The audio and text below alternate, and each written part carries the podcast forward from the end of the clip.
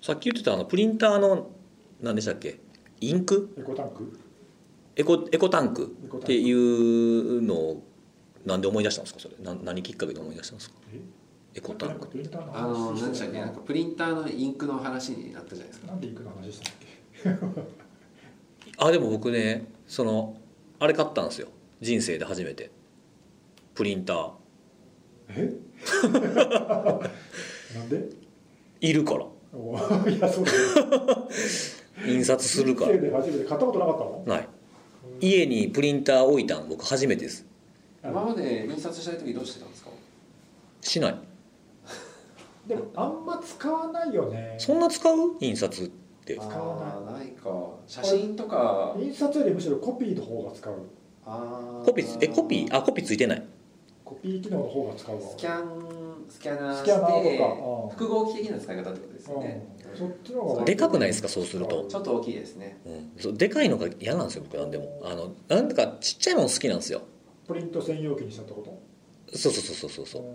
なんかあの PC とかでも、まあ、しょうしょうがなく僕今ほらこのサービスのでかいの使ってますけど基本なんかちっちゃいあの GPD とかねえなんかあるじゃないですかあのちっちゃい GPD ポケットに無理やりのじ込められるサイズの PC とかあるじゃないですかああいうのとかも持ってるんですようんうんうん最近使ってないですね最近見ないねあやっぱりなんかスマホでええかなみたいな そない使うもんでも ないそうだねまあそりゃそうだけどないなと思ってそうですねそうすごいですね今プリンター安いですね普通のプリンター機能だけやったらあそうなのうん2万いくらとかですよあーまあえでも複合タイプのオールインワンのモデルでもそんなに高くないからねそうであの w i f i ついててうんうんでもうついてないやつがまずないんですよね初めてこう比較とかしてみたんですけどあまあねまずだからサイズで選びましたとにかくちっちゃいうんでもちっちゃいとさ、はい A4 までしか印刷できないとかいや A3 は対応してないとか、あ A さんはどうなんかななんかあるもしかしたら無理かもしれないですけどでもなんか印刷する時って大体 A4 がほとんどまあそうでしょうそれ以上やったらまた考えたらいいかなと思ってまあ確かにねうん久しぶりになんかあのあれですよ液晶画面がついてるんですけどちっちゃいしょぼいうんそこであのあれ w i f i のキー入力する面倒くささね今にもそれ必要なのなんか QR コードがなんかピピッといかないいやもうそんなタッチパネルじゃなくて液晶画面なんですよ液晶もしかもあれですよ色ついてないからねえでもなんか今ってあるんじゃないのワンなんかできないのワンタッチでアプリとかからはできますけどねアプリうん設定アプリとかそうそうそうそう w i f i ダイレクトでつないで設定するとか多分できると思うんですけどなんか久しぶりやし原始的にやろうと思ってアルファベットを入れていくのもこう矢印を押して一個ずつずらしていあくーだってフルキーボードないもんね、うんそれめんどくさめんどくさいですめっちゃ長いから w i f i のキーめんどくさいであいすいよねそうそそうそれうそうということで始まってますあいや始まったまたかマジであーびっくりした始まってますということなんですけどえでそもそもプリントなかったのよかったの印刷する ためそれ聞いたえ何の印 刷からいやなんかあったら便利やなと思ってそれだけそれはそれだけなんかそうですねなんかその書類もらって印刷してななんか夏にして返さなあかんシーンとかあるじゃないですかあーあなるほどでないとなはんいか向こうにもうその原本郵送してもらって返送みたいになって向こうにも手間かけるの悪いなと思ってそれで買ったんですよ使ってますテスト印刷だけなるほどあこれあれですよ気が付くとインク固まってまたなんか使えなくなってるやつですどれぐらいの頻度でやればいいのでどれぐらいの頻度で印刷してます家で俺使わないほとんど使わないだから年賀状とかもう本当に年1回2回とかだともう本当にカッピカピになるまずその年賀状も僕小学校5年生を最後に出してないん ですよそういうのいらないですねそうもうずっとずっと夢中ですこの世界から悲しみがなくなれへんからずっと夢中です あの本当何のために買ったのかってい印う刷する機会ってあんまないもんな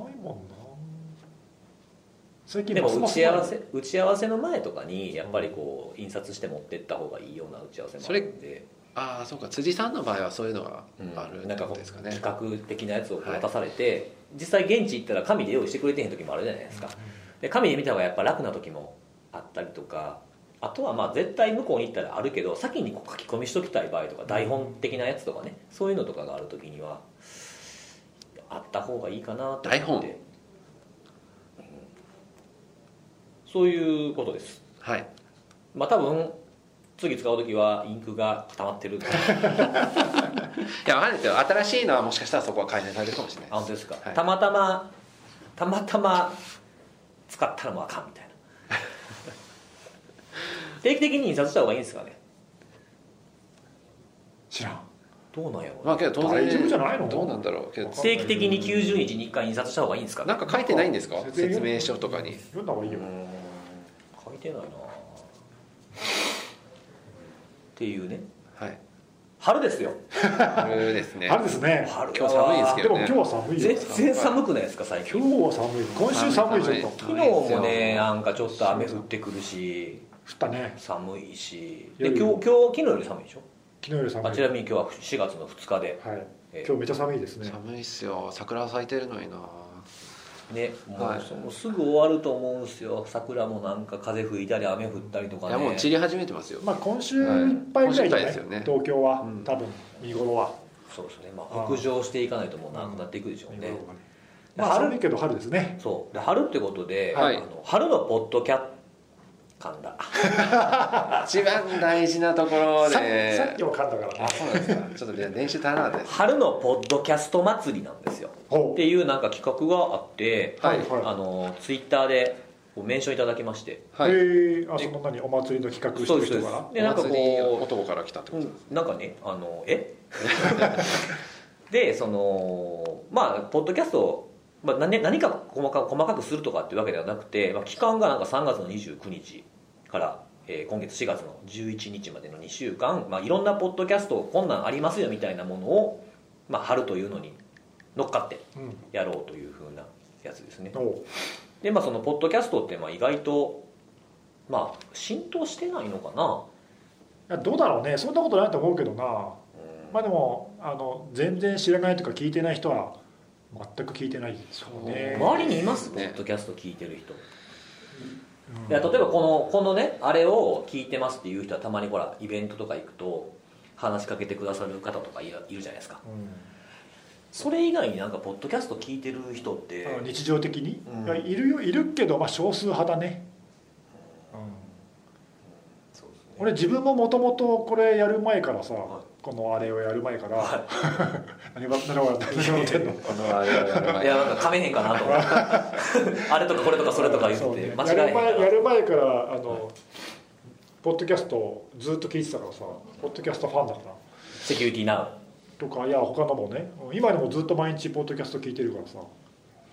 それが僕も結構聞いてるそれが日常なんだけどまあ、うまあみんなも YouTube んうんなんで動画そうね動画大体その電車乗ってる時ってみんなスマホの画面見たはるじゃないですかあでも裏で聞いてるかもしれんのかうん、音楽聴きながらかもしれないけどあねーでも大体動画見てるか動画その YouTube とは限らないですけど、まあ、落としたやつかもしれないですけどねその動画サービスとかあるじゃないですかとかあと漫画うん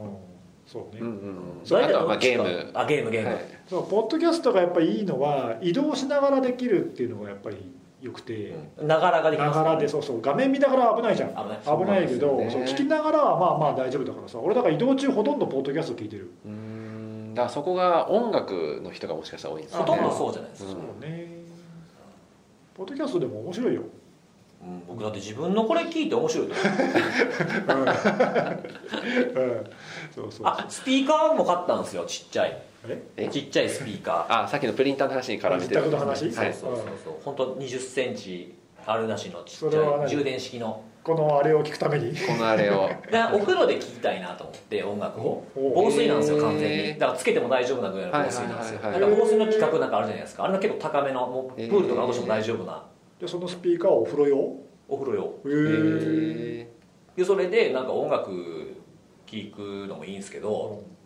でもまあ僕朝お風呂入るんですけど、まあ、朝と夜入るんですけどその朝出かけたら出かけてる朝一はよく音楽を聴いてるから、はい家では別のを聴こうかなと思って、はいはいで自分のポッドキャスト聞い て風呂で笑って風呂ますで風呂で笑ってますなんかね一個だけすごい印象的などの回か思い出せないんですけいどいんじゃないですかあの何やあそう前泊で北海道行った時の話なんかした時になんか俺は前泊って個根岸さん言ってたんですよ、はいはいで看護さんも前泊、ーはいはい全全泊、はい僕全然泊うん全然全泊って言ってて全然思んないな今言うたらはい、やっぱあの空気って大事ですあかるらなね前後あるわなんかやっぱ切り取っても思んないんですよはい、ねもう切り取っちゃうと面白みなくな面白ないるんんやですよね、全然覚えてないんだけどそれマジっすかうん本当ですか全然全然覚えてないし何が面全白か然ったのか分かんない全然全然全然前世っつって言って笑ってもうたんですんでもう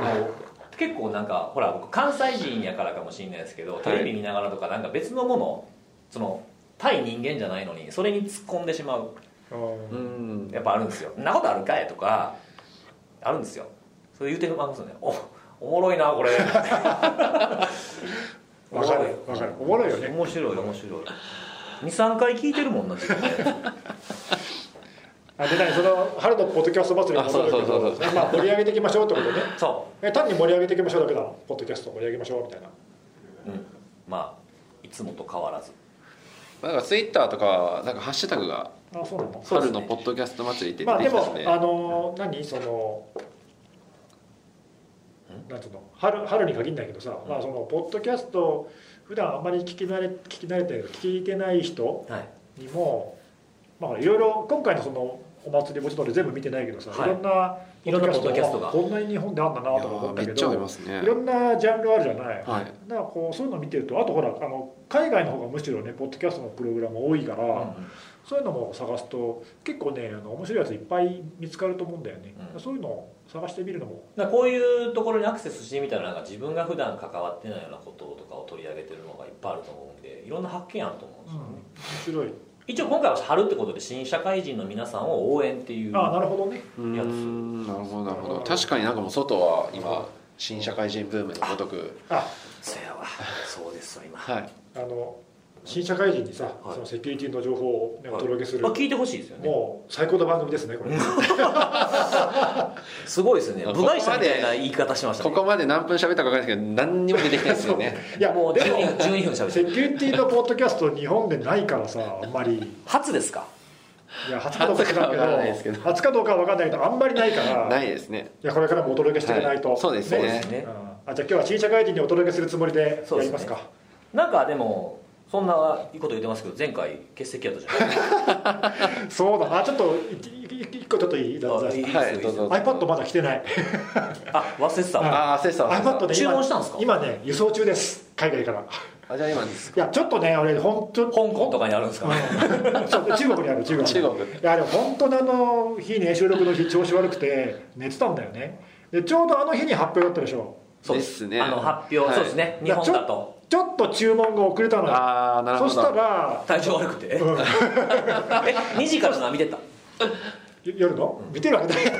も体調見悪ているとさわけないでしょ昼間に寝てるからさもう一日です一日もでうすそんなそれどころの騒ぎだけ起き上がれないぐらい辛かったからそこまでだったってことですね、そうそういやそれでねそれでだから注文するのがちょっと遅かったんであれ本当は3月30発売うんなんだけど、いやもう結構届いてる人もいますよねそうなんだけど、あの発売日にはなんか届かなくて今週届く予定ですえそれあれってアップルストアに行けば予約してなくても30日に買えるアップルストアにそのお店に在庫があればねのあまあ多分在庫あると思ういくつかは多分置いてるんでしょう俺でもまあ普通に、あ、のオンラインで予あでも約自分の好きなモデルがあるか限らないそでうすそもんねう予約したんで、はいそう、だ今日はないです4年ぶり4年ぶりだねぐらいですよねうん、俺持ってるやつもっと前のやつだからさもう嬉しくて僕もだって初代使ってたもんあまりの嬉しさに熱が出たっていうねちょっとねそその前から出てたんでしょあ出るっていう気持ちでいや本当すいませ んいねやいやい前や回もういーやでもなかなかほらあの抜けるっていうことないじゃないですか初めてですよね、うんだからそれでもここぞとばかりに僕らネギさんいじり倒してましたからね聞い た聞いいなたいよのいいことに聞いたこいつら好き勝手言いやがってなでも一応ちゃんと事前にチェックしてもらうってはいいうね、一応あの、は聞い、いたチェッ聞クいただけです聞い聞いた上でちょっと一言言いたいおおほら前回さセ,、はいセキュリティ一言言いたって終わりましたよもうそれ結果あそうだね終わったね終わった終わったうんはいいやそうそれはいいんだけどさ、はい前回ほら一部二部って分けて一部でさ、はいあのパスワード管理視聴者からのお便りではパスワード管理の話してたじゃんそううでですすいね、 やーもう全然ツッコミが足らないなんでこんな美味しい話で俺に喋らせないと思ってさなあこの日言いたかったなと思ったんだけどじゃあもう一回やりましょうよじゃあじゃあちょっとだけなんか追加していいあ全然いいですよ全然いいですよいいですよいいですよ追加してっていうか、はいあの時ほらいろいろ話したけどほら2人ともワンパスワード話しそうなんですよもうさそこでいきなり終わったんですよそう終わったんですよだからそこでもう終わっちゃっ話たが広がらなかったでしょ、はい収録そのものやめようかと思ってもういきなり知らんかったんですよ僕菅野さんがあそうなものういや俺は俺は知ってたよ2人あともワ本当ンでパすスかワー勝ドい手に僕ねラストパスだと思ってたんですよやじゃあラストパスは他にいる他にいるラストパスかもしくは大穴ダッシュレーンとかで 大穴ね大穴まあでも僕マリさんラッシュレートユーザーあんまり聞いたことないなあれも結構いいけどねそうですねダッあシュレそうーそトれでねそのそう前回聞いてはていもともとがさどうやってパソコンの関数ソフトを選んだらいいか分かんないとかはいいはいはいはいっぱいあって困るとそういうはかで聞いてたらさなんかいやそれは選ぶ基準は人それぞれだとかさなんかあすいませんちょっと逃逃げちゃいげ逃げま工場でしたちょっ多分もとう本当にもうお互いがワンパスになった瞬間にもうだいぶ広がるんですよあでねそれ聞いてどうしようと思ってあこれちょちょっとなんか言うことあるなと思って思ったんだけど、はいあのこれがいいっていうのもあるんだけど、はいこういうのはダメっていうのもあって、はい逆にねい、くつかね、はいちょっとねそうそう思ったんだけどあのまずねその選ぶ基準っていくつまあ基準は確かに人それぞれなんだけど、うん俺が思うにあの専用専用ってねパスワード管理ソフト専用に結構ちゃんと開発してるとこがいいなと思って。専業ってことですかまあ、専業でなくてもいいんだけど、はいい、や割となんかのねその何かのソフトのあのあーおまけ的についてくるなんかオプションみたいな感じのそうそうそうあーありますねオプション的なおまけ的にありますありますパスワード管理もできますみたいない製品ってたまにあるんだけど、はいそういうのはあんまりお勧めしない、あおのーちゃんとやっぱその製品単独の製品として力を注いで開発するのがいいと思う、おーはいはいまあというのはやっぱりそのあの力の入れ具合とかさ開発とかサポートのやっぱ体制の差が出るからまあ、あと何かあった時にすぐにちゃんと直してくれるかどうかってそうそう差が出るかもしれないですねうんそなこはのでそういうおまけ的なのはあんまり良くないなとおまけ的なやつはよくない、うんああとねもオう一ールインワン的なやつそうですかそれオールインワンまあそうそうそういうのも含めて他の機能がメインであってそうあれもこれもできますみた他いなにあってメインがあっておまけっていうのはあんまり良くないかなとちょっと思っうんた、うんあとねもう一個はあの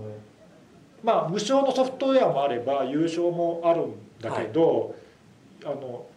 優勝基本優勝なんだけど無償でもちょびっとお試しで使えますっていうのもあってこれ前も他で言ったんだけど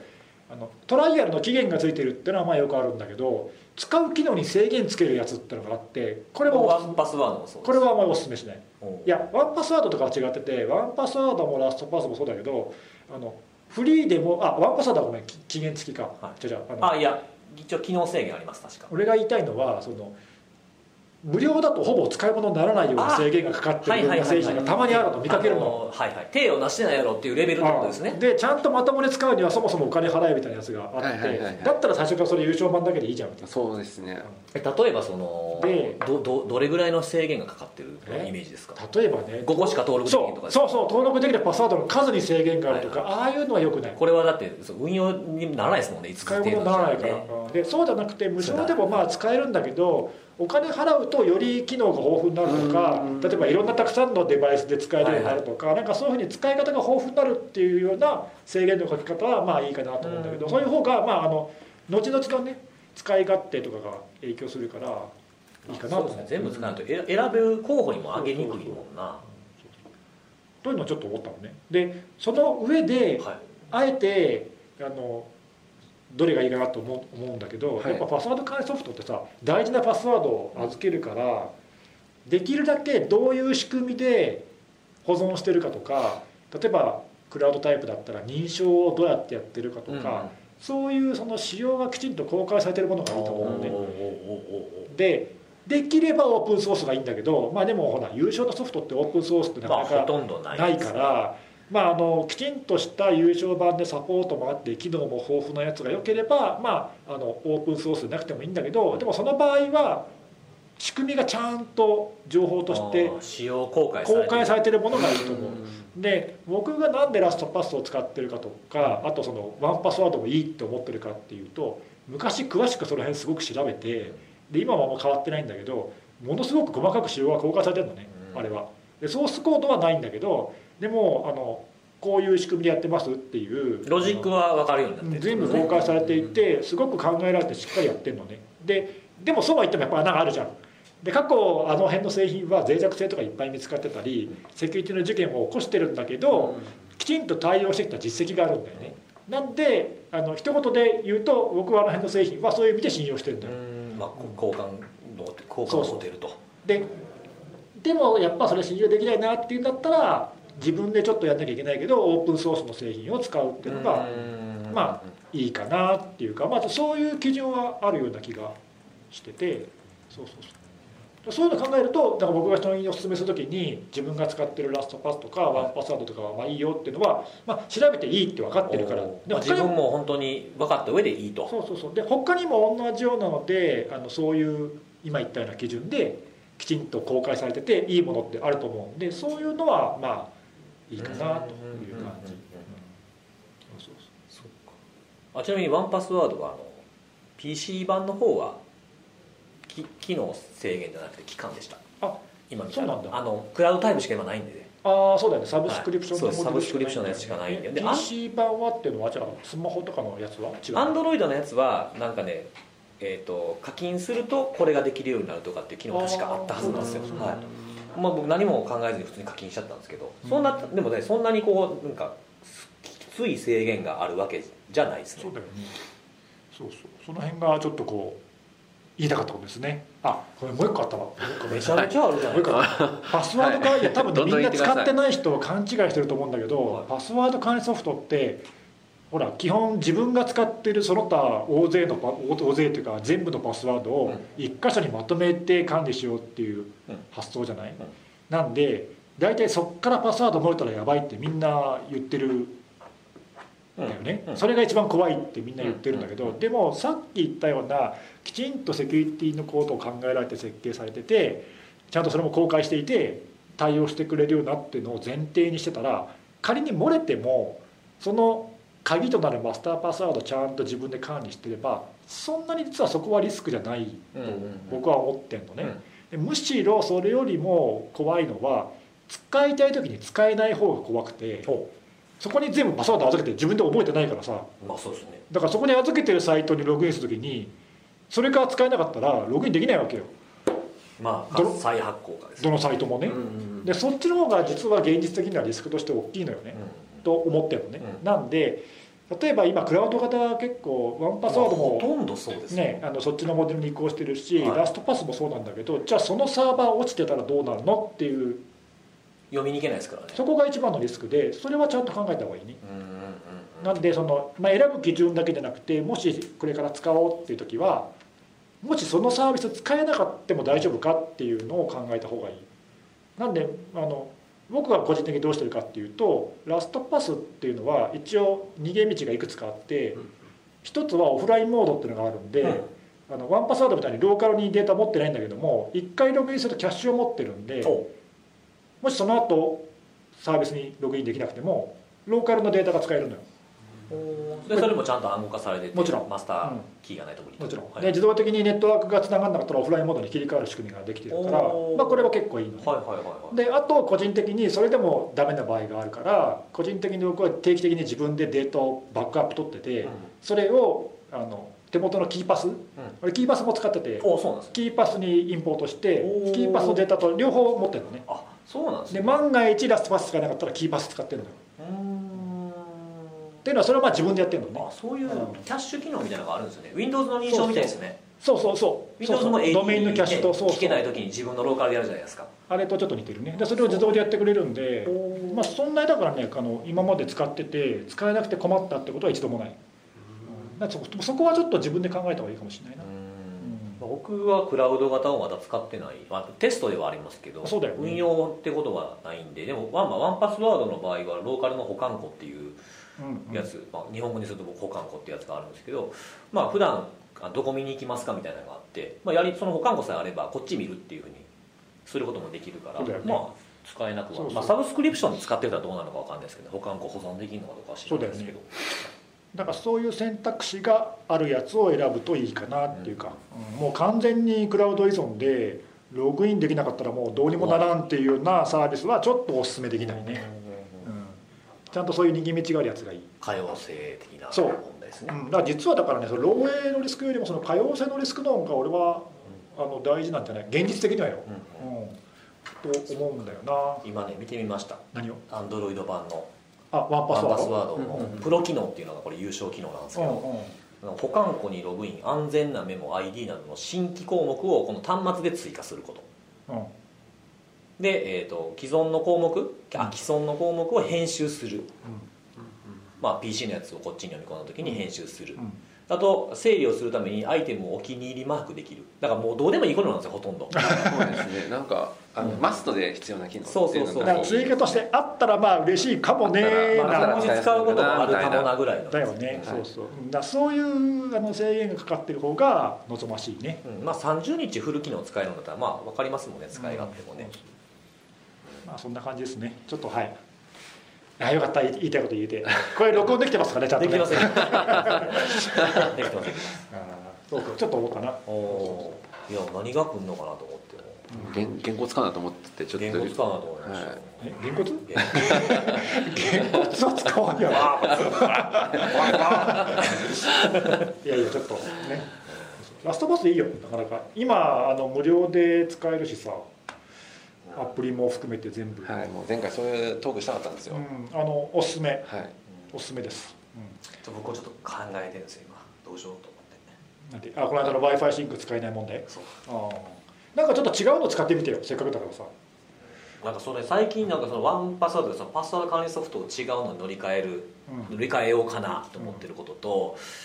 あとはあと VPN ソフトもちょっと乗り換えようかなあと思っててー新年度だしさいろいろ新しいも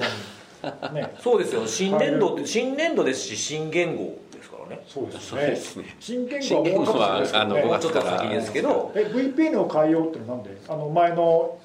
えっ、とハイドマイヤ HMA ハイドマイ今ヤ 略して言おうと思った ら、ね、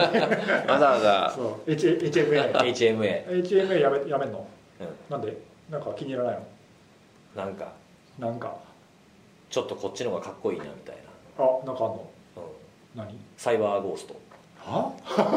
初めて聞いたんだけど何使ってる看護さんは VPN 私はあの何でしたっけえーっと俺プライベートインターネットアクセス使ってるんだけどさ、うん長いことずっとサイバー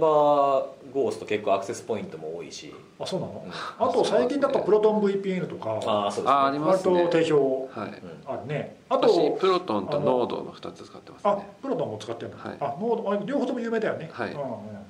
あとなんだっけ昨日かなんかクラウドフレアがあね無償であれほん VPN 本当なんですよ公ね開するあれ本当だよエだイっプてリ違ルフールじゃなうくて違うだってあのいや怖くて昨日は本当に1111のサービスもはい去年のエイプリルフールだったじゃあ確かにん、うんあれマジだよそっかうん、あれあありましたね1111って去年でしたっけそうそうあれあのなんかフリーで公開するらしいね VPN のソフトあそうなんですかうん、まだあの今わ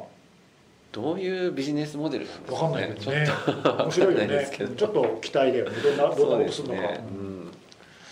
えー変えようとしてんだそサうイバーゴーストサイバーゴーストちょっと聞いたことないわそのなんか響きに惹かれたわけではなくてでなんすかねいいのそのゴーストとかそうかいうなんかインターフェースもかっ こいいし見た目見た目じゃねえか VPN は見た目じゃねえぞおえい見た目関係ねえぞ VPN 見はた目じゃない機で能すか機能とかさ安全面とかさプライバシーとかさ考えること他にあんだろういや違う違うそれこそげんこつだげんこつ実してくださいもう実績実績ほらほら実ですよ績実績15年あるんですよ今取ってつけたように言っただろ今必死に調べてるやつじゃないですか見た目だろ見た目見た目9割だろいやインターフェース結構大事じゃないですかまああの使いやすさとまかああってという意そ味は確かにそうでのすけそどのいやアクセスポイントの国が多いっていうのもああそんなん多いんですか多い多いえまあでもアクセス55カ国あーうんまあそれぐらいご数十カ国から100カ国とかさ、まあ、メジャーなソフトは大体それぐらい対応してんじゃないまああとそのあれですね OS、まあ、デバイス iOS とかね、使えるやつそういうそういうのもそうですし、うんあとあのあれブラウザのエクステンションもあるんですよああなるほどいろいろ使い方ができるってこと、まあちょっと便利そうかなと思ってえブラウザのエクステンションっていうのはそれブラウザの通信だけが VPN 経由多なの分うー、あーノードもそれありますんねあそうなんだ、はいうんなんか昔ありましたよねそのブラウザのエクステンションの VPN のやつ結構あなんーだっけあっ僕たね前検証したの全こうまああった全ね全うん、なんか無償で使えるやつ、ね、全然全それも引っ張られませんよそれもいいから引っ張られないですよそっああちったあったあーなるほどねあまあいいんじゃない年も変わるしそう新規それ一も点ちょっと変えようかなともうあのき夏前ぐらいに切れるはずなんで今のうんや契約期間がそこまでってことなんですそうそうそうそうねじゃあ VPN とじゃあちょっとパスワード管理ソフトもここらでなんか新しいのにしてみたら何がいいかなこれさっきさおまけはダメって言ったけどさあの Firefox から出たね Firefox ロッカーだっけモジラからはいパスワード管理ソフト例えばああいうのとかあちょっあと新しめのところ狙ってみるとか新しいですねあれアプリだいぶもある新しいですねイヤホックス使えへんからあいや Firefox 関係ないよあ単 Firefox 単体でロッカーっていう名前のあのモジラが出してるなおパスワード管理ーソフト最近なんかイケイケですねファイアボックスあのそれだから Firefox センドと同じでうんあのもともと研究開発したプロジェクトがそのままリリースされたのよあれはちょっといいかなっていう気がするまあ他は何だろうな、まあ、ダッシュレーンとかロボフォームとかせんロせんボフォーム専用にやってるところはいいよ結ロボホームもいい構ですそねの辺は定評あるよロボフォームいいですなんねか違うのがいいとにかくみんなが使ってないやつ使う、はいあのもうワンパスアウトなしにしてくそださいうラストパスもなしまあだでも VPN はもうサイバーゴーストですまあそれはいいけどさ見見た目重視でログ取ってないからねしかもまあでもログ取ってないってねみんな言ってんだよねみんな言いますよねうんどこまで信用できるかっていう話よねまあね書くのはいくらでも書けますからねなんかハードディスクがないですとかねありますよねなんかたまにまあまあでもプライバシー重視の姿勢っていうのはまあ今の時代で大事だからさ VPN とか特にバイパーっていうやつもね結構良かったんですよバイパー知らないあったっけそそんうなのなんか名前聞いたことあるな2チャンネルとかそれビッあパー そうバイパーっていう VPN まあいっぱいあるんだよね VPN そうなんかストレージ付きとかねそういうのでんちょっとねなんか値段が高めですえーああれだよねプロトンもさ確かプロトンメールのユーザーと安いとかなんかえそうなんですか VPN うん確かあの優遇のなんかあるよプランが確かそれ知らなかったあのセットで確か買えるんじゃなかった俺実はプロトンメールはユーザーであの優勝ユーザーじゃないんで知らないんだけどバイパーは何がいいってねアイコンがかっこいいですねへえ またそまたそれれですかそうなんだじゃあとりあえずあのかっこいいパスワード管理ソフトを探してくだそうさいねそれお願はいします、今年のああなそうですねじゃあみんなが使ってないやつの方がいいですよねそう使ってなくてかっこいいやつ、はい、とりあえずまずあれですよねあのダークモードっていうかあの、うんあれになればいいんですよねそうそう白くないや つ白くないやつ白くないやつどうでもいい よえーでもせっかくな完全に日本語なったからなワンパスワー ド、あそうなんだまあうでんちもゃんとまあちょっと変なとこあるけどうん日本語対応そんなにえ必要ないですけど人に勧めるときに重ね要じゃなくないあまあね、うん人に勧めるときにやっぱりちょっまあと確かにそうなあっていうのがあるんでねまあ確かにダッシュレーンいいな名前かっこいいしな、ダッシュレーンいいよ俺結構あの一時期使ったことあるけどなかなか良かったようん日本語じゃないでしょ確かわ かんないまあじゃあそれはちょっと、はいあの次までのそうですねちょっとまたはい次回として課題ということで、はい次のからあの使い始めたらまた報告そうですねはい、はいで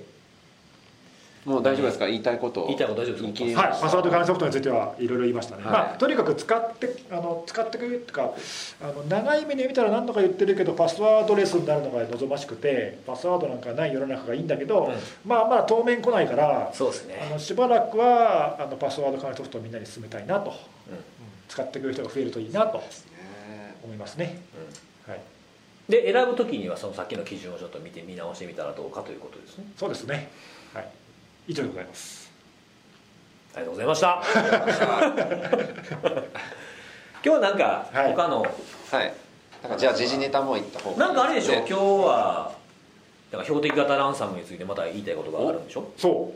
ういやちょ前いや前回言おうと思ってたの実はこのネタはあそうなんですか前回の時のネタだったんだけどあのそうそうこう言ってる間にいろいろ事件が起きたんであちょうどいいなと思ってう んうんうんそうそう標的型ランサムまあ結構ね僕らあちこちでこのポッドキャストでも取り上げてます けど、まあ、標的型ランサムの、まあ、継承を一番初めに鳴らしたと言っても過言で はないまあ初めかどうかはいいんだけどさ、国内でうん、いいんだけどいやでもあのまさに言ってた通りになっちゃったっていうか、はいちょっと今、あ言ってたわ案件うん、熱いよねい標的型ランサム、熱いですね、うんなんか熱い結構なんかいろいろ次々とねそうそうそう出てきててそういくつかねちょっとネタネタっていうか最近の事案あるんだけどさ、はい看護さんもブログはい書いてたけど、はい一つちょっと大きいのはノルスクハイドロノルスクハイドロでいいんだよね、こはれいそうですね読みノ方ルスクハイドロっていうノルウェーの、まあ、世界的に大手のアルミにアルミの生産 4, 4番手って書いてありましたね、まあ、ウィキペディアなんで本当はわかんないですけど、す結ご構いです規よね模大きいですね。そうそう、はい世界中に社員が数万人いるっていうから、ですねまあ大企業だよね、はい、かなり大きいそうです。そこがこのランサムにこのっていうか標的型のねランサムウェアに感染しちゃって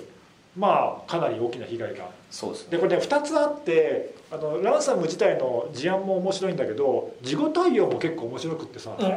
ょっとそのあのとこも話したいなと思ったんだけど、あのまあ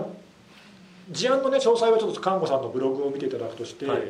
これなんだっけロッカー後がはいこ、がでちょっとマイナーなあのもう今年出てき、ね出てきたっていうか、フランスはいのなんだっけ、アルトなんだっけフランスの会社とか、あとアメリカの会社で数社被害事例があるんだけど非常にマイナーなランサムウェアなんだよねこれね、でいろいろちょっとあの自分でちょっと検体手に入れて見てないんだけど、はいあの情報いろいろ見てるとこのランサムウェアロッカー効果自体にはあのワームのような感染を広げる機能はないんだよねこれうんうん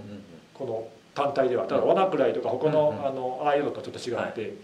なんでじゃあどうやって感染拡大したかってなんか見るとそこはまだ情報ちゃんと出てないんだけどなんかどうもアクティブディレクトリに乗っ取られてうんあなんか書いてましたよねうんアクティブディレクトリ経由で、まあ、グループポリシーかなんか使って、配え信されてーうん、タスク登録かなんかしたか分からないそこ詳しいことはまだはっきり分かんないけど、おそらくそうじゃないかと、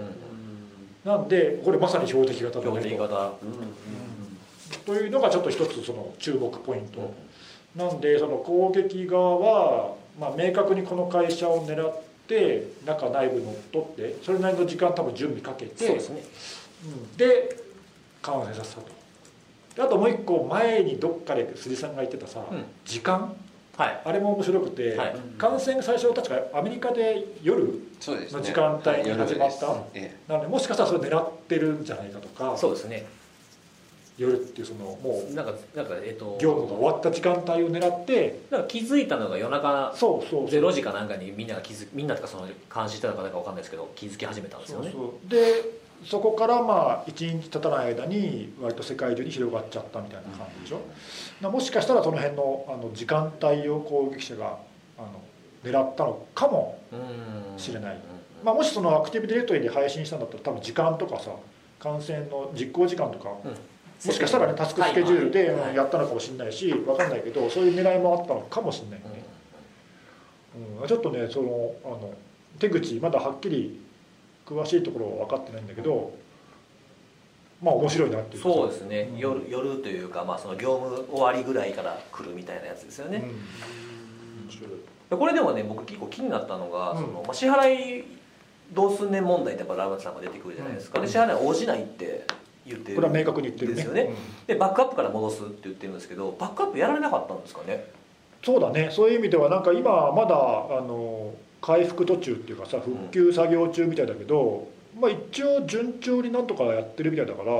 まあなんかあったんだろうねきちんとバックアップあが、まあその攻撃者がそこに手が及ばなかったのか、もしくは及ばないようなところに置いてあるものバそうックねアップがあるのか、うんうんうんオフサイトでちゃんとあの隔離されたところにあったとかわかんないけどねまあでもこの規模の会社だったらその辺のそのディタスタリカバリーとかそうでさ、すね違うロケーションに置いてるとかってあるんかなビジネス継続的なやつは多分必須だからうやってんじゃないのかな、んそこ知りたいんですよ、ああなるほどね、うんだからバックアップその戻せるものもあったけど潰されたものもあったのかうんうんこっから戻すっていうどうやってリカバリーしたのそう事前のこの策があるから払わないっていう選択肢をチョイスできたってことが知りたいなとあ思あってそれは、あんま言及されてないんですよ、まだねは払わないとしかうんそううん、確かにそれは重要かもねうんまあ、あとはなんか被害総額みたいなものとかも出てましたけどねそうね結構そうそういなや額でしそょの辺もあのすごいなと思ってあの被害総額もねあれまだ総額っていうか見積もりみたいなあの最初の1周でこれぐらい被害が出ましたって言ってるだけなんだけどで,、もそれをさあの攻撃を受けてまだ対応中の2周目にさ発表するいやすごいなと佳子さんまとめてたじゃんあのまとめててなんか思ったと思うんだけどあれその何ウェブサイトも3日ぐらい落ちたよねそうですね。でそのだ間からね意図は的に落としてたんだと思うんですけどそうだよね止めてたんでしょううね、ん、でその間はなんかあれなんだっけアジュールだっけなんかのバックアップ用のサイトの表示だけされてて、はいはいはい一時的に、えで公式の情報は Facebook そうですねフェイスブッでクでもうそれこそ毎日のようにだよねはい更新していて、はいで俺すごいなと思ったのはあそこであの CEO 交代したばっかだったんだよねなんかねで割とだから上の方がトップが入れ替わったばっかりでバタバタしたところにこの事件が起きてでもメディアの対応とかさすごい早くてそうですね記者会見も翌日早かったよねすご翌い日早くうんはいでなおかつねウェブキャストとかであの普通の人も視聴できるようにしてくれて誰でも見れるんですよだよね、はでウェブサイトあのす復げえ旧しましたってなってからほぼ毎い日のそよううでにす情ね報を毎更日新ウしてて、ェブサイト側に今度アップデートなんちゃらって出して今このシステテム何パーセントはい復旧しましたとかさ、でさっき言ったみたいなその1周目の被害総額いくらでしたとか、はなんかねあの透明性がすごいうん高びいっくりした、はい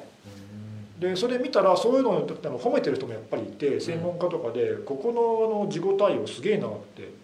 言ってる人もいたりとかあの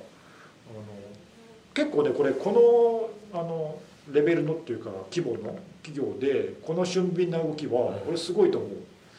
出してる情報も速度もうん、だからそれなりにだからこれ準備があったんじゃないかっていうそうかですよねそういう危機対応の多分なんかあらかじめ用意があったなんきゃしょでうきないでしょこれ、少なくとも広報でこのレベルができるっていうのはすごいよねやっぱり練習がいると思うんですよなんで、まあ、あの今回の件に限らず何かそういったことが起きた場合のあの対応っていうのが、まあ、かなり準備されてたのかなそうでっすてねいう気がした、もしかしたらさっきのバックアップもそうかもしれないけど、うんだからまあこういうところはまあもちろん被害を受けてそれなりの金銭的なね損害はこれからも増えるだろうけどあのその対応っていう意味では評価されてるよねっていう気がしてる、まあ、まだ分かんないけどねサイバー保険も入ってるんですよねここあそうみたいね、はいまあ、ちたょだっとまだ支払いの対象に保険は分かんないよ適用されるかあでもまあはわからないですけそどういうのにちゃんと入るっていう意識はそういう意識があるっていうのは違いあまれす保ね険の話前したっけんここであの保険の支払いが渋ってるっていう話ん知らなしなかったっけしてないかしてないと思しうてないポッドキャストではしてなかったっけポッドキャストしましょ今裁判してんだよねそれあのなんだっけあのノットペトヤで被害を受けたところちょっと忘れちゃったけど名前忘れちゃったごめんな名前忘れちゃったけど、あの大手のすごい被害を受けたんだけど保険入ってたのよほサイバー保険にでサイバー保険で降りると思って保険会社に申請をしたら保険会社から拒否されてほでその拒否された理由がノットペトヤは国が仕掛けた戦争行為であるとあ保険の対象外対象外であるとで今これ裁判になってるんだよそれ戦争で家燃えても火災保険織りひのと一緒ですね、でノットペトヤはあれあのアメリカとかがさな名指しでロシアを名指ししてて、はあのロシアが、まあ、主にウクライナとかあの辺の国をターゲットにやったもんであるとで国対国の戦争行為だからえ保険の対象外であるって、えっと、い、保険会社は主張してんだよおーねそでそれで揉めてんだよそれなんでそういうのがあるからあのいやそれでさそれのその趣趣趣旨はそのアトリビューションによるその弊害ってうんうんいううんちょっと趣旨で語られててあのまあ本当にロシアかもしれないしそうでないかもしれない分かんないんだけどでも少なくとも政府がそう言ったことで保険会社がそういうのを主張する根拠になってるわけ、そういうリスクがあるんです、うん、なんかそういうのがだから保険入っとけばね安心は安心だけど、えっと、一方でそういうのもあるからちょっとねあの俺それあのニュース見た時にちょっとびっくりしておおこういうのもあるのかと思ってそうそういうのもあるんだよね、まあ、今回のね会社も保険入ってるみたいだけどね俺ちょっと名前会社名忘れたなんだっけな僕の好きなところじゃないですよねいやじ実際に被害が出たところですかうんすごい大被害だったとこななんだっけな実際に被害が出ただから僕があのうんちちょょっっととね押してたマースクラインとかあーだったっけなちょっと名前が今すぐパッと思い出せないんですけどフェデックスうんちょっとごめんあの後で調べておくわはいマレスマレスクは確かにあの海運大手の会社マースクラインですよね、マスクラインだったかなマスクラインだったかなマースクラインなんですようんマースクラインなはんかスペルで読めないいやつもあるんですけど MERC メドックメドック自体じゃないんですよね違う違う違う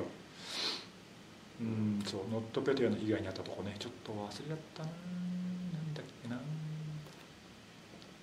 と今パッと調べても出てこないんだけどはい、まあ、ちょっと話続けてください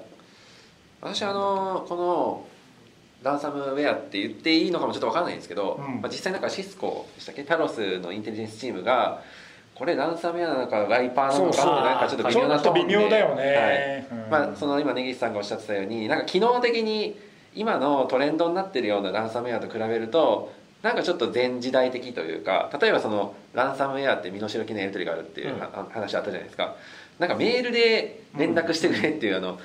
なんかあのガンクラブとかはそのそのランサム用のポータルってあるじゃないですか、はいはいであポータ支払いルサイトはいそうです支払いサイトを通じてその、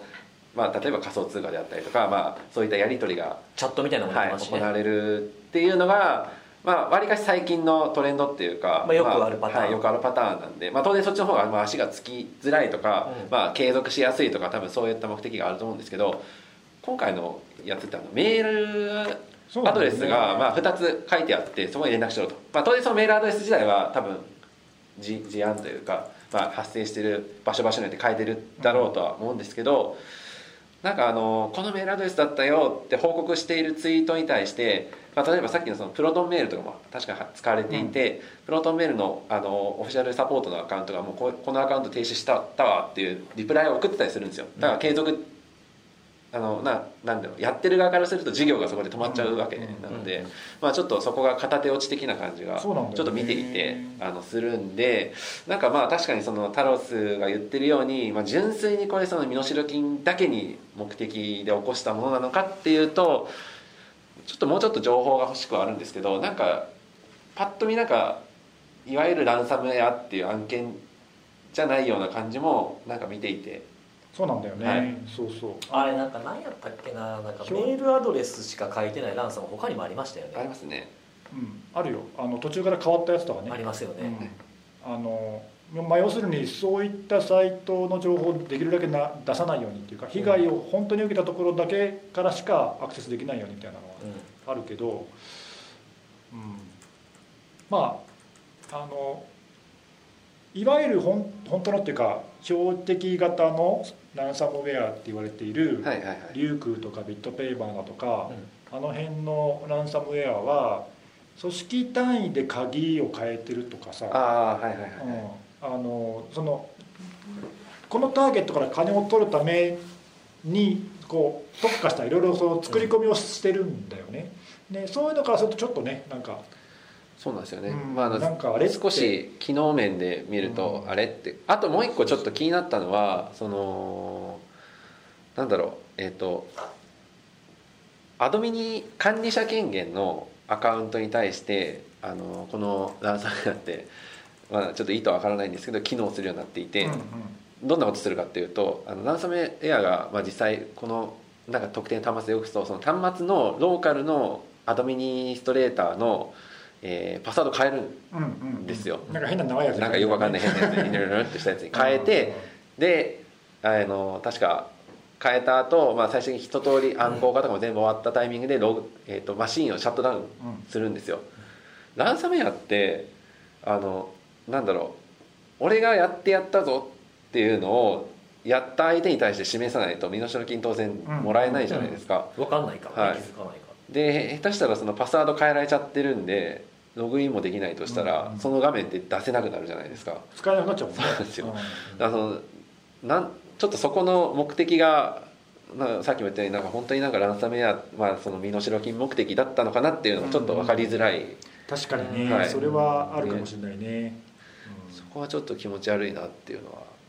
であとあのノルスクハイドロの件が、まあ、割とこれ、まあ、当然規模からして大きかったのでいろんな各社が取り上げてるんですけどその後もポツポツポツってこのあのロッカーロッ効カー果効を果使ったあのランサムウェアの事例って出てきているので、まあ、ちょっと手口が全貌が明らかになってないっていう気持ち悪さがあるんですけど。なんか活発になってきてるのかなっていうそうねはい、な要はあのサムサムとかああいった流れがあったじゃないですか、まああれはもうすすごいあの動きとしては静かになっちゃいましたけど、うんうんまあ、要はままたああいった流れがもしかしたらなんか誰か似たようなことを始めて来てたりもするのかなとかちょっと思ったりそすうるんですねよねそうそうだから標準的型のランサムの時にあの人がやってるしあんまりそのスケールしないからっていうのもあるんだけど俺が気にしてたのはやっぱ模倣犯で割と簡単にやろうと思ったら模倣できるから、ん手口自体はねそのほら前そんな話したじゃないそのややろうと思ったスキルはいは必要かもしれない、そのうん標的型のようにその侵入しなきゃいけないからさ、はだけどそのやってること自体はそんなに別に高度でもないないんで模倣されると厄介だなっていうかねだから今回のちょっと分かんないけどね本当に脅迫して金を取ろうとしたのか破壊行為なのかわかんないですね分かんないけどねそこははういんまあちょっともうちょっとその辺情報出てこないと分かんないけど、まあ、少なくともどういうふうにその各端末にまあこのランサムウェアがあの仕込まれたのかっていうそこの情報は欲しいですねなんかまあこの会社の今の情報公開の仕方見てるとそのうちですねなんか詳細なのかタイミングで出出てくるるんかじゃもなしれいかないっでてすいうね期待があるけどね、確かに確か気になったのは僕あのこのランサムウェアのはい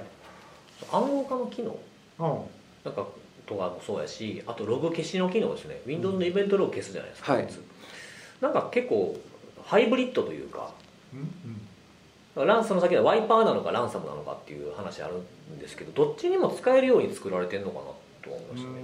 なんかこれデフォルトだとこいつ暗号化するのって全部オフィス系文書のファイルなんですよデフォルトだと、うんでスイッチつ W でしたっけハイフンに、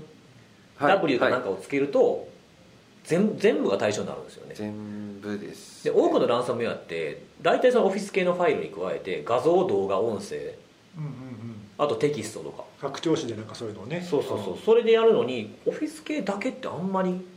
見かけないんうでんすよね、うんまあ、確かにそういうところもなんか攻撃者の目的がちょっとうんわかんでないこれだからさすごいもう全然何の根拠もないですけど、まあ、これを開発してるやつがいてそのランサムに使いたかったランサムに使ってハイフン W つけずに使って証拠消すためには W 使って消していいどっちにも使えるように作られてる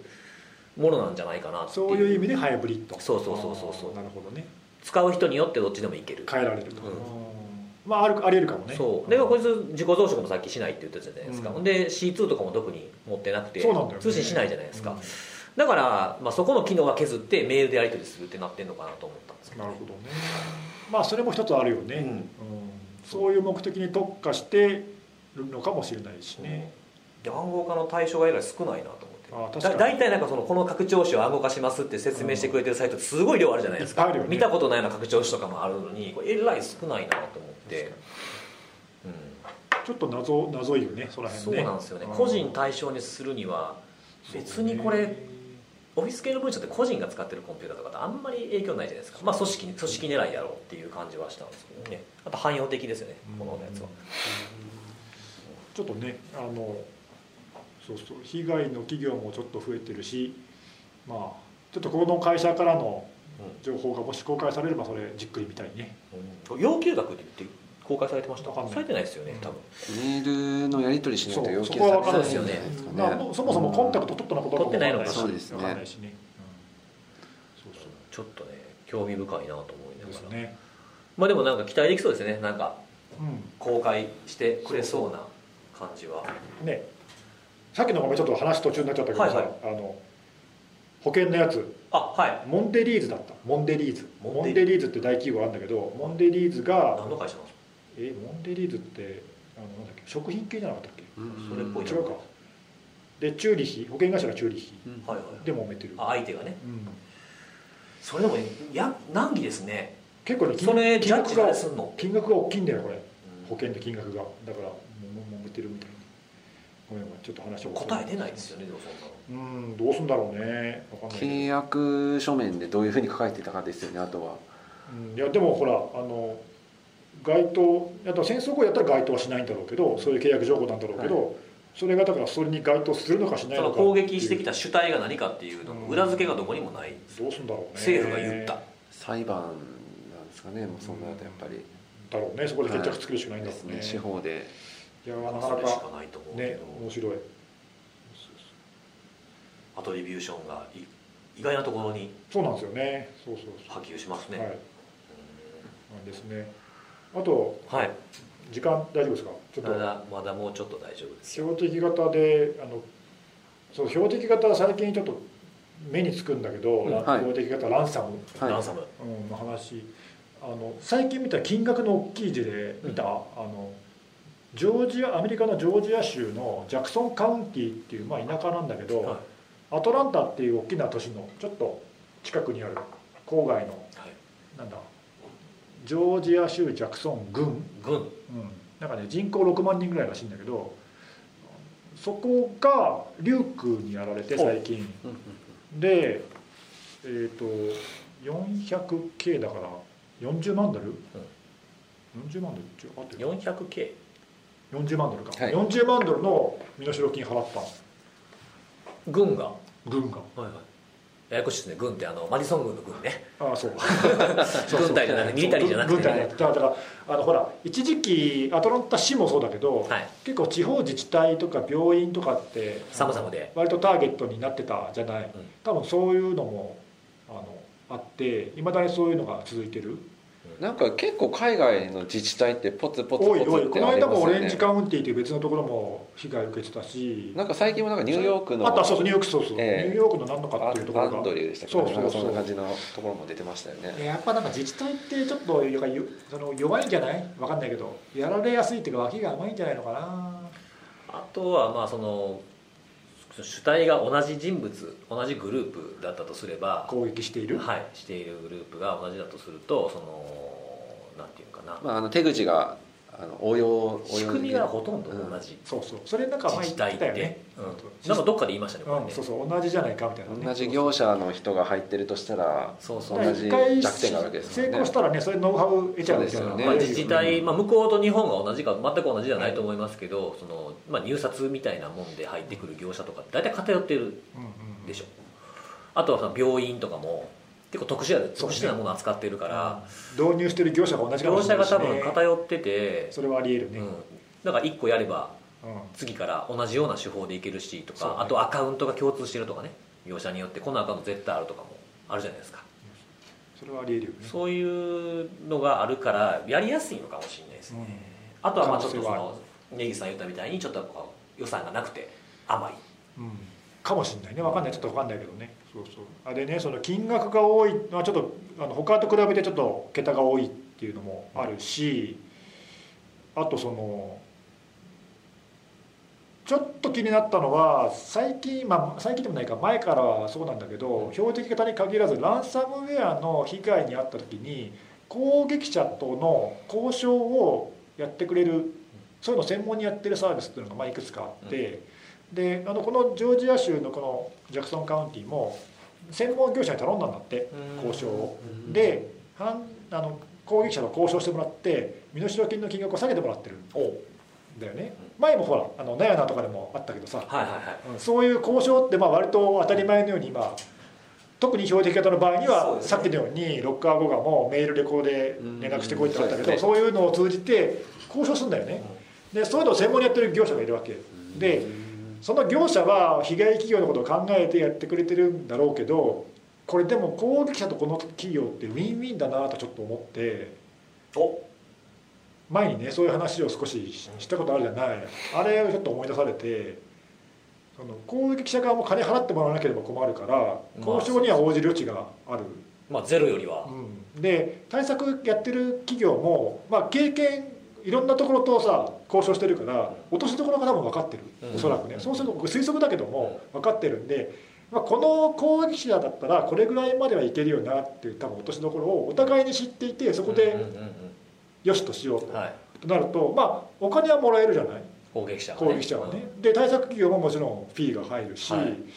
でまあ被害を受けてるところも、まあ、そういう意味では一応素早く復旧できるから、まあ、一見ねみんなそうしてないように見えるんだけどはいこれ果たしていいのかなっていうのがちょっとね疑問を感じたんだよね。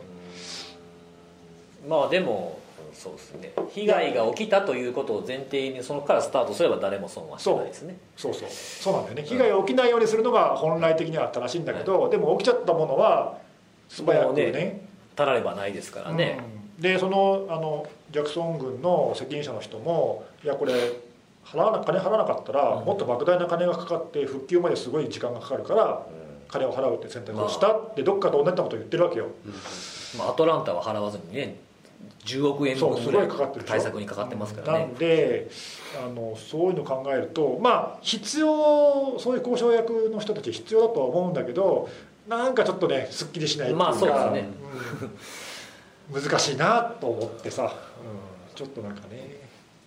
確かにまあちょっとウィンウィンは言い過ぎかもしれないけどあの被害者のためにやってくれてるんだからさだけどなんかちょっとなんかすっきりしないなと思って結局でもほら払払わせた方がお互いに得するわけでまあでもそれってその一緒にすんなって思われるかもしれないですけど情報その今のほらお金を要求されてきてるじゃないですか犯人からうんランサムの場合っていうのははい多くの場合そうですよね、でじゃあ例えば情報漏洩っていうパターンに置き換えた時に、はい標的型の、まあ、情報摂取系の標的型攻撃が起きましたとはいで情報持ってきましたこれ持ってた時点でもう攻撃者はウィンですよね、それに対してなんか何が起きたか調べてやるセキュリティ対策業者と大して変わらなくないですかその交渉する人って、うんあーそうかなまあ、交渉が対策だとかサーベイだとかどうやって出すかっていうのを考えてるのと一緒でうんななんか違う気がするんだけど な、うんだから犯人にお金がいってるか情報がいってるかまあそうね、やられたことを前提に考えたんですよいやもちろんやられないのがいいいいしやられた時にそれをしなくてもいい準備ができてたらいいんですけどまあそうか、まあ、事後対応としそうて事ね後対応というのでそれでほらお金が向こうに渡ってるかどうかの話と情報が渡ってるかどうかの違いでまあそうねまあどっちの順序が先かってだけかなまあ似てるって似てるまあでも結構ジレンマですけどねこのなんか僕いつも思うけどこの仕事しててそうねなくなれば本当はいいけどなくなったら僕ら生きていかないし、ね、 仕そう事ながんなだくよねなったまあちょっとそういう変な立場でもあるそうなんですよねうん若干モヤモヤしたなと思ってさ、うんまあでもなんか最近どうもあのそういうのが多分被害が増えてるせいでそういうのがやっぱり必要とされているっていうね、うんどういう仕組みなんですかねどういうこそのフィーはどういうふうにと算出されるんでしょうあーどうねだろうねやっぱり交渉して下げた分値が下げに交渉したらこれぐらいとかなのかな分かんないけどそうじゃないですかねかもしれないね分かんないだから例えば10万ドル下げたら5万ドルとかもしかしたらねそうで全部やったらは全金額なんだもしかしたら成功報酬的だねそうですねまあ、できれば下げたいじゃないですか、だって交渉しなかったらそれだけ払わなかったらいけないわけだからねそうですそうですそうですんまあそれあるかもよ交渉ってでもそんななんか特殊な技能いるんですかねどういうノウハウがあるのかなとわかんないあとなんかどういう経緯でそういう仕事にその人が今ついてるんやろうなとか、面白いよねでもね調べてみると結構そういうのを専門でやりますって言ってる、歌ってるサービスいくつか、うんでなんていうのラランランランなんていうんですかなんとかネゴシエーターとかっていうんですかいやねていうかまあランサムランサムウェア対策のサービスっていう感じで、えーああその一環で相手と交渉してその中で交渉も含みますって職種の名前ないんですかなんとかしネょうゴがなシいエと思ーうターけどそうそう面白いよねセキュリティネゴシエーターまあちょっとねあのそういう事例が目に前よりも目につくようなやっぱりあれですかねそのマイニング系がもう分からなくてもうランサムウェア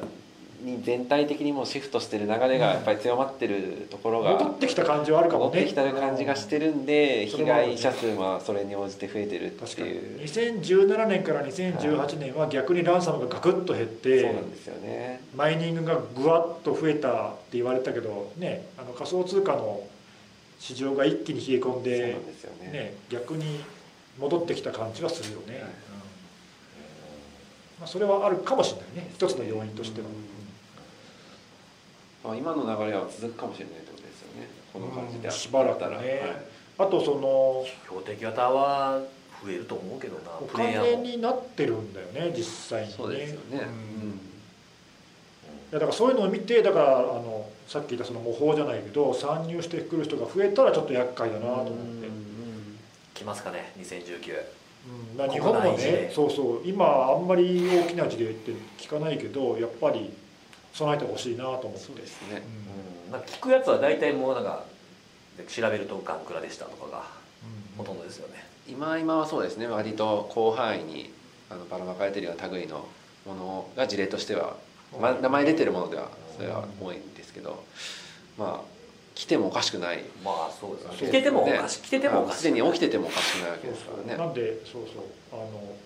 別に煽りたくはないけど備えあればね憂いなしでそうですねんちょっと気をつけてほしいなとバックアップちゃんと見直してほしいな、うんそうねそれは本当必要だねそういう訓練もねしてほしいですね、そうですねうん結構ええ時間になってしまいましたよはい、はい、はいどうします最後のネタやりますやりかますか第2部やりますか第2部第2部あ分けるってことそう一回ちょっと休憩あ休憩をするってことですかどちらでも1個のファイルのサイズちっちゃくしたいなと思って あじゃあ分けますかはいじゃあ一回休憩で、はいえー休憩です